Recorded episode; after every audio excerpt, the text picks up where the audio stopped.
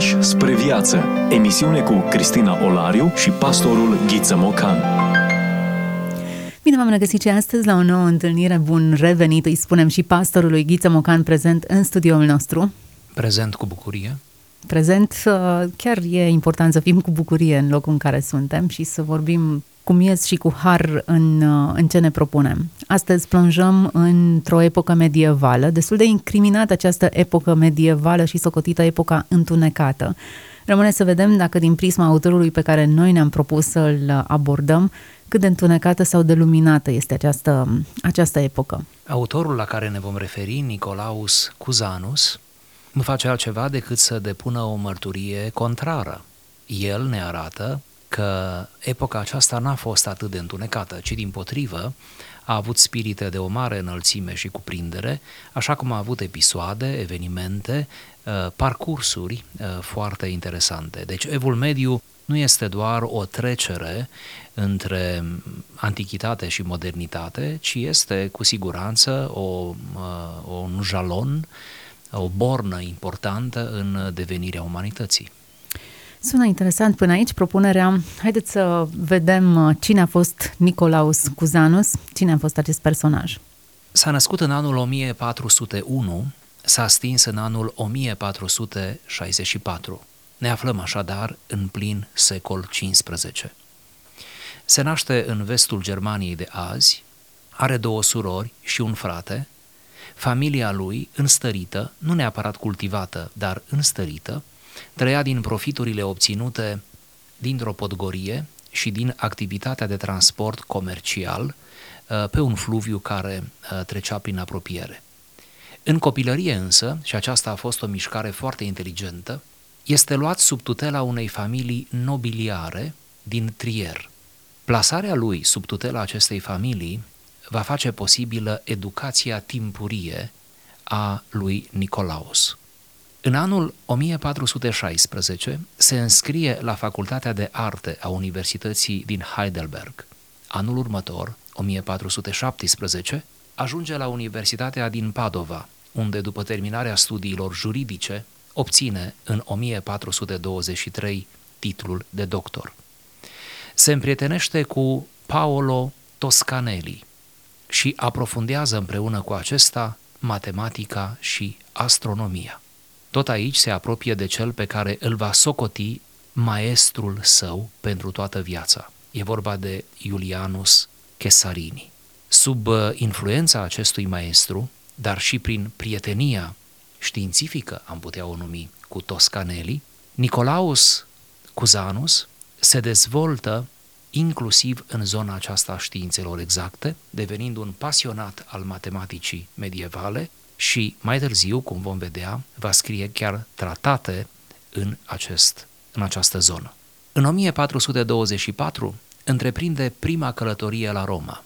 Se întoarce apoi în Germania, unde, la Universitatea din Köln, studiază uh, filozofia și teologia. Îl cunoaște aici pe Heimeric de Campo și devine un asidu căutător al codicelor vechi. De altfel, va și descoperi un codice despre care se credea a fi pierdut, participă la conciliul de la Basel, unde își apără vehement protectorul, care, din dispoziția papei, trebuia demis din funcția de episcop.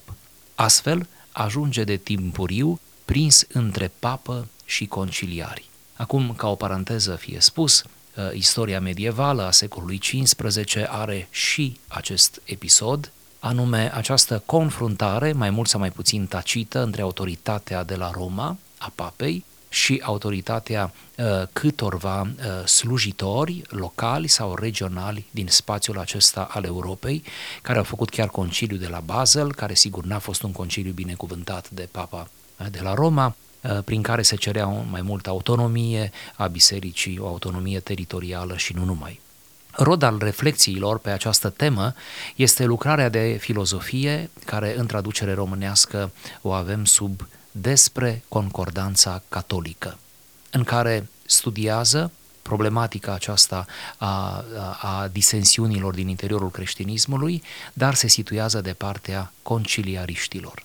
În anul 1437 scrie lucrarea despre corectarea calendarului, iar orientarea sa politică se schimbă. Abandonează perspectiva conciliaristă, nu știm detalii, nu știm care au fost uh, dezamăgirile, oricum susține după aceea vehement papalitatea. În august, Papa Eugeniu al IV-lea îi încredințează misiunea de a merge la Constantinopol pentru a pregăti conciliul de la Ferrara, apoi Florența, un conciliu care a avut ca scop reunificarea ecleziastică dintre Bizanțul grec și Roma latină. Această călătorie îi va marca întreaga existență. Ia contact cu grecii, cu filozofia antică, filozofia elenă, cu textele lui Proclus și descoperă sensul teologiei mistice, în special în studiul textelor lui Dionisie Areopagitul. La întoarcere, pe mare, are o revelație pe care o va mărturisi în cartea de Docta Ignoranția, despre Docta Ignoranță, calificând această revelație ca pe un dar venit din partea Tatălui Luminilor. Se pare că acest moment a fost decisiv pentru orientarea teologico-filozofică a lui Cuzanus. Începând de acum, va uh, redacta o consistentă și cuprinzătoare operă teologică. În anul 1438, când la 9 aprilie se deschid lucrările concilului de la Ferrara, el este așadar prezent, trup și suflet, pentru unificarea celor două biserici. Împăratul bizantin însuși este prezent, e vorba de Ioan al VIII-lea Paleologul. Însă o grupare radicală răsăritiană întoarce pur și simplu destinul conciliului, zădărnicind orice speranță de unificare. Nu intrăm în detalii, asta ar presupune poate un dialog separat. Oricum, urmează aproape 10 ani, între 1438-1449, în care Cuzanus desfășoară o activitate de propagandă, plecând sau pledând în favoarea papei și încercând să convingă nobilimea de cauza unității. În februarie 1440 duce la bun sfârșit celebra lucrare de Docta Ignoranția, rod al revelației avute la întoarcerea de la Constantinopol. Între 1445-1447 scrie mai multe tratate și dialoguri, dar și lucrări de matematică. În decembrie 1448, Cuzanus este numit cardinal. Între 1450-1452, în misiunea sa de legat papal pentru popoarele germanice, Cuzanus călătorește în toate aceste țări germanice pentru a consolida credința și unitatea bisericii. Între 1452-1458 avem perioada episcopatului de la Bressanone, caracterizată de un conflict cu ducele de Tirol, Sigismund, care va culmina cu refugierea lui Cuzanus la un castel din regiune. În ciuda vremurilor vitrege, el găsește puterea să redacteze câteva lucrări, dintre care cea mai cunoscută este Pacea între religii. Lucrarea există și în românește. În 1458 se întoarce la Roma pentru ca în ianuarie 1459 să fie numit vicar general al Romei de către Papa Pius al II-lea. În această poziție fondează un azil de bătrâni, precum și alte așezăminte sociale. În același timp, redactează alte tratate cu precădere de matematică și filozofie.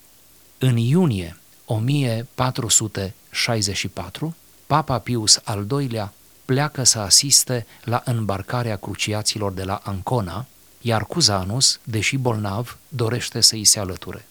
Însă, un acces de febră îi pune capăt drumului și vieții la Todi în ziua de 11 august, cum spuneam, 1464.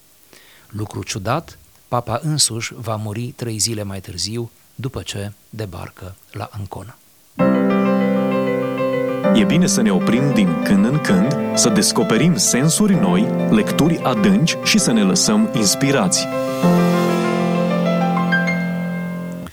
Iată că ne lăsăm inspirați de un text medieval, uh, nu ușor să lecturăm uh, lucrarea unui matematician, filozof, a unui om care nu doar religia era prioritatea lui, dar iată cum îmbina într-un mod destul de inteligent știința cu credința și uh, cred că ar trebui să vorbim puțin despre volumul pe care îl prezentăm astăzi. Da, două gânduri aș dori, ca să nu complicăm prea mult discuția. Primul gând este despre epoca lui Cuzanus și al doilea despre volumul uh, în sine. Trebuie să înțelegem că secolul XV, mai ales în spațiul apusean, era un secol de revigorare și de renaștere.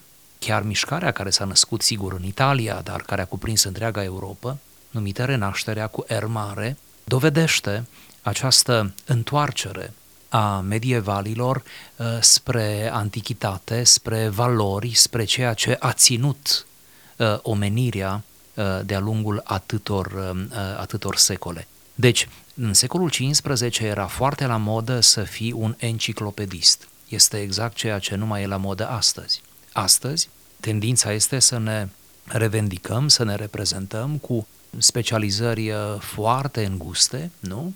și parcă, parcă tot mai mult cultura generală, această dezvoltare multidisciplinară, chiar cu diplome, cum era în Evul Mediu, uh, ne mai interesează. Dar uh, Cuzanus este, un, uh, este chiar un om al epocii lui. Da, este un enciclopedist, este matematician, este. A lăsat ceva scris, a lăsat. Este filozof, este. Lucrările lui o dovedesc. Este filolog, da, este s-a aplecat o vreme în studiu și căutarea chiar a codicilor vechi, da, a făcut-o cu succes și a rămas în istorie.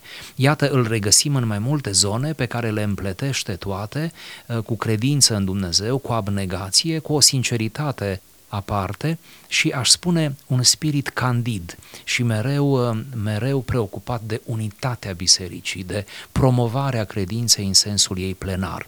Deci asta cumva despre epocă. Lucrarea aceasta a fost scrisă în două uh, secvențe. Prima parte a ei, sau cel puțin uh, ideile principale ale cărții, sunt uh, schițate pe vapor în vreme ce se întorcea de la Constantinopol. Contactul lui Cuzanus cu Constantinopolul, deci cu lumea greacă, cu limba greacă și cu toți părinții bisericii din spațiul răsăritian, a fost hotărător. El atunci Uh, și-a definitivat în sfârșit uh, uh, gândirea teologică. Și apoi, după o vreme, cum spuneam în biografie, reia acest manuscris ca să îl desăvârșească. Acum, ca unul care am trecut prin acest manuscris, el există în românește, într-o bună traducere, cu un aparat critic excelent, pot să spun că nu e simplu de citit, pentru că primele sute de pagini, da, ați auzit bine, primele sute de pagini sunt foarte teoretice, foarte filozofice, matematice la un moment dat și abia partea finală, aș spune ultimul sfert al cărții, este creștin în sensul uh, teologic, adică vorbește despre Tatăl, despre Fiul, despre Duhul, despre Biserică. Cumva e o lungă introducere la o bucată relativ mică, dar densă de teologie. Fragmentul pe care îl citesc, uh, îl voi citi, uh, argumentează cumva de ce a numit acest tratat despre docta ignoranță și cum aici ignoranța nu este ceva negativ, ci este pur și simplu uh, acea atitudine uh, corectă de nimicnicie, de nevrednicie înaintea marei, marii taine a lui Dumnezeu. Să citim uh, paragraful pe care ne, ne-am propus să îl parcurgem. Cea mai curată credință, consecvent menținută în simplitate, poate fi desfășurată și explicată cât privește gradele ascensiunii potrivit deja expusei doctrine a ignoranței. Căci cele mai adânci taine ale lui Dumnezeu, ascunse celor ce pribegesc pe acest pământ, fie ei și înțelepți, li se revelează celor mici și umili prin credința în Isus, deoarece Isus este cel în care au fost tăinuite toate comorile înțelepciunii și ale științelor, cel fără de care nimeni nu poate face nimic. Suntem răpiți de credință într-o simplitate, încât îl contemplăm într-un fel de necuprins cu mintea, în cel de-al treilea cer al celei mai simple intelectualități și mai presus de orice rațiune și inteligență, îl contemplăm într-un mod necorporal. Așadar, noi, credincioșii creștini, suntem conduși în docta ignoranță spre acea culme care este Hristos, pe care am fost opriți a-L atinge cu natura animalității noastre. Iar când ne străduim al cerceta cu ochiul intelectual, dăm peste ceață, știind însă că înăuntrul ceții se află negreșit piscul pe care pot să locuiască numai cei ce au vigoare în intelect. Dacă ne apropiem de el cu o mai trainică credință, suntem sustrași ochilor celor ce pășesc în chip sensibil, încât auzim cu auzul lăuntric strigătele, tunetele și teribilele semne ale majestății sale, sesizând cu ușurință că El este singurul Domn, căruia îi se supune întregul univers, ajungând gradual la niște urme nepieritoare ale pașilor săi, precum la anumite însemne dumnezeiești, și luăm seamă nu la glasul creaturilor muritoare, ci la cel al lui Dumnezeu în instrumentele sale sfinte și în semnele profeților și ale sfinților, auzindu-l mai limpede, ca printre niște nori mai răzleți. Suntem ce consumăm. Hrănește-ți mintea cu adevărul ca să trăiești autentic. Asculți emisiunea Pași spre viață cu Cristina Olariu. O parafrazare a predicii de pe munte, nu? Ferice de cei săraci în duh, ferice de cei care își recunosc ignoranța, cei care își dau seama că nu știu suficient, pentru că ei au șansa să mai afle, au șansa să descopere. Da, o foarte bună precizare. Chiar o parafrazare a predicii de pe munte, dar făcută într-un limbaj medieval, adică un pic fraze cam lungi, cu poate prea multe idei plasate în aceeași propoziție. Bun, omul este filozof, trebuie să înțelegem că de ce e și atât de mult conținut și interogație și încercarea de a găsi înțelesul lucrurilor, trebuie să lecturăm cu precauție aceasta. Da, ă, de aici însă se desprind câteva noțiuni fundamentale și ajutându-i pe ascultători și pe noi înșine în dialogul nostru, aș remarca în primul rând ideea de simplitate. Credința adevărată apare, cred că de vreo trei ori numai în fragmentul nostru, e credința simplă. Simplu aici însemnând necomplicat, nici vorbă, nu e simplistă, sigur, nu e frivolă. Iată aici o noțiune foarte dragă lui Cuzanus și a scriitorilor anteriori acestuia, anume care ne conduce spre, uh, spre această permanentă purificare a felului în care credem, în care ne raportăm la Dumnezeu, la biserică, uh, la semeni. Cea mai curată credință, citez, consecvent menținută în simplitate, poate fi desfășurată și explicată. Observați, consecvent menținută în simplitate. Asta înseamnă că omul, chiar în planul credinței, în umblarea lui cu Dumnezeu, pornește de obicei de la complicat, uh, alambicat, încălcit, uh, uh, extrem de încărcat, spre simplificare, spre suplețe, spre o gândire tot mai clară, tot mai limpede.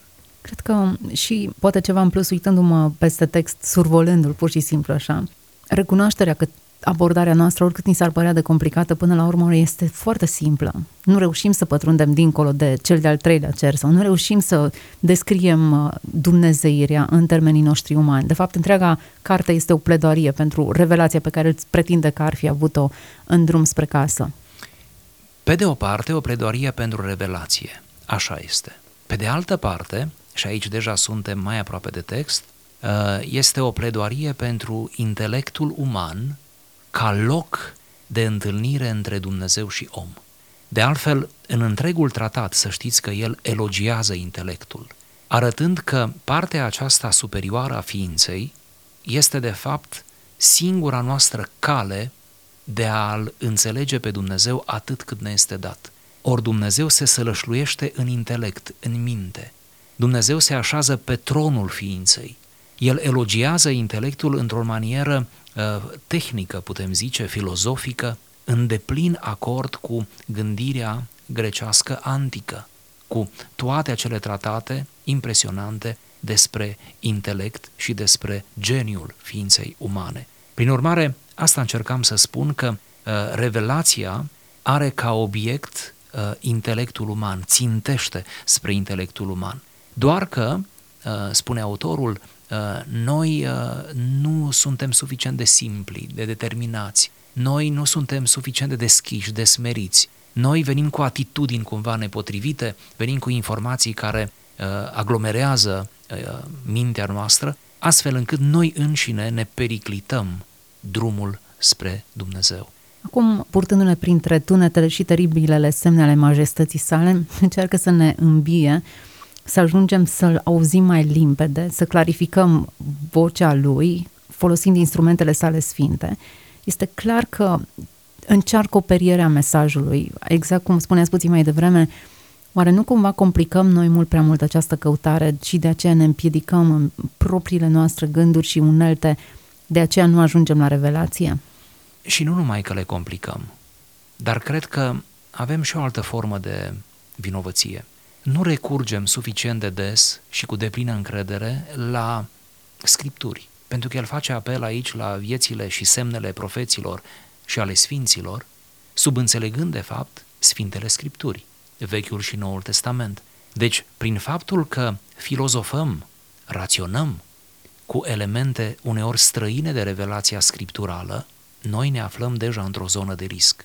Iar Cuzanus ne atrage atenția, iată, încă din vremea aceea, uh, să fim, uh, să fim cu luarea minte și să nu ignorăm uh, revelația ce ne-a fost dată, ci să construim cu elemente preluate din această revelație. Pe de altă parte, să nu ne semețim crezând că îl vom putea cunoaște pe Dumnezeu pe de-a întregul, căzând într-un soi de fariseism, privind peste umăr la cei care încă n-au pornit pe, această, pe această cale. Nu, să rămânem toți meriți, să rămânem în acea doctă ignoranță, asumând limitarea cunoașterii noastre, dar atâta cât este, ea să fie în acord cu profeții și cu sfinții.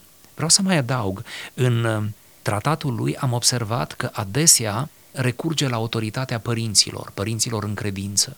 Se referă cu foarte multă candoare și respect la cei care au fost înainte de el, la cei care au, au, au scris înainte ca el să scrie, la mari trăitori cu Dumnezeu, la mari asceți, la marile nume ale creștinismului și cumva în tot ce scrie el încearcă să fie în acord cu ce a fost înainte de el.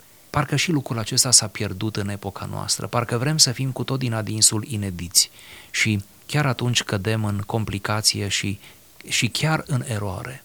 Paragraful pe care l-am ales atinge cel puțin două dimensiuni. Pe de-o parte, cele mai adânci tainele lui Dumnezeu se descoperă celor smeriți, fie înțelepți, li se revelează celor mici și umili, deci e clar o revelație care se așează în inimile celor care încă sunt căutători, încă își dau seama că nu au suficient, încă le e sete pentru mai mult, iar setea asta generează mai multă căutare, prin urmare revelația vine înspre ei, dar nu neagă efortul intelectual, așa cum precizat puțin mai devreme, faptul că mintea trebuie să fie îmbibată cu cuvintele, semnele profeților ale sfinților, în așa fel încât să-l putem auzi mai limpede. Experiența versus curiozitate și puse amândouă față în față sunt cele care ne duc mai aproape de uh, Hristos, așa cum îl spune aici, culmea, pur și simplu îl numește ca un prag maxim pe care îl putem atinge în cunoașterea lui Dumnezeu. Da, așa este. Iar ceea ce mai uh, surprinde textul nostru este această, această progresie spre adevăr, spre Dumnezeu. Intelectul, făcându-și partea lui, curiozitatea noastră lucrând și ea partea ei, nu? Atitudinea corectă, smerenia și simplitatea, toate acestea ne fac să ne apropiem pas cu pas, ca o scară, ca un urcuș, din aproape în aproape. Ori acest gradual, chiar așa apare, ajungând gradual la niște urme nepieritoare a pașilor săi, adică a pașilor lui Dumnezeu, este de fapt parcursul întregii vieți de credință. Despre ascensiune vorbește și el, exact termenul acesta. E clar că e o, e o treaptă cu treaptă care urcă. Da, oricât de, de minunate experiențe am, trăzi, am trăit la scara unei zile sau unei duminici, luăm duminica pe care o considerăm ziua salvatoare a săptămânii, nu? Ei bine, să nu uităm nicio clipă că suntem pe drum, suntem într-un itinerar al credinței și că nu e așa, lucruri mai mari decât acestea vom vedea, cum îi spunea Mântuitorul lui Natanael. Docta ignoranția, iată o, o combinație interesantă de... Paradoxală, nu? Exact, de titlu și de concepte pe care le împletește în, în acest volum, invitându-ne la, la, la cele două dimensiuni pe care să le calibrăm corect. Atunci când îți păstrezi mintea smerită și umilă, dar în același timp deschisă și curioasă, ai parte de revelație. Atunci când voința este bine canalizată, atunci când atitudinea rămâne cea corectă înaintea lui Dumnezeu, atunci când rămâi în mediu, foarte important, mediul scripturilor pe, o, pe de o parte, mediul bisericii de altă parte, să nu uităm, Cuzanus a fost un cardinal al bisericii de apus, deci a purtat cumva și această sarcină uh, pastorală și a purtat-o cu mult devotament și sinceritate. El a crezut, nu știu dacă până la sfârșitul vieții, dar oricum, el ani de zile a crezut în cauza unității creș- creștinismului. A crezut că ceea ce s-a întâmplat la, la 1054 când în mod oficial s-a, de, s-a desprins nu? răsăritul de apus, uh, va putea fi uh, reunificat uh, undeva după anul 1400. La câteva sute de ani reparăm ceea ce s-a stricat. Bine, faptul acesta nu s-a întâmplat. Nu a fost posibil din, sigur, motive despre care deja a curs multă cerneală. Dar uh, el a crezut în asta cu naivitate, da, cu naivitate, cu naivitatea omului mare, a omului sincer, a omului care uh, gândește bine chiar când nu iese bine. Încă nu a fost realizată această unitate, prin urmare. Da, încă nu a fost realizată, dar pentru că am pomenit asta, mai îngăduiți-mi să aduc un uh, amănunt.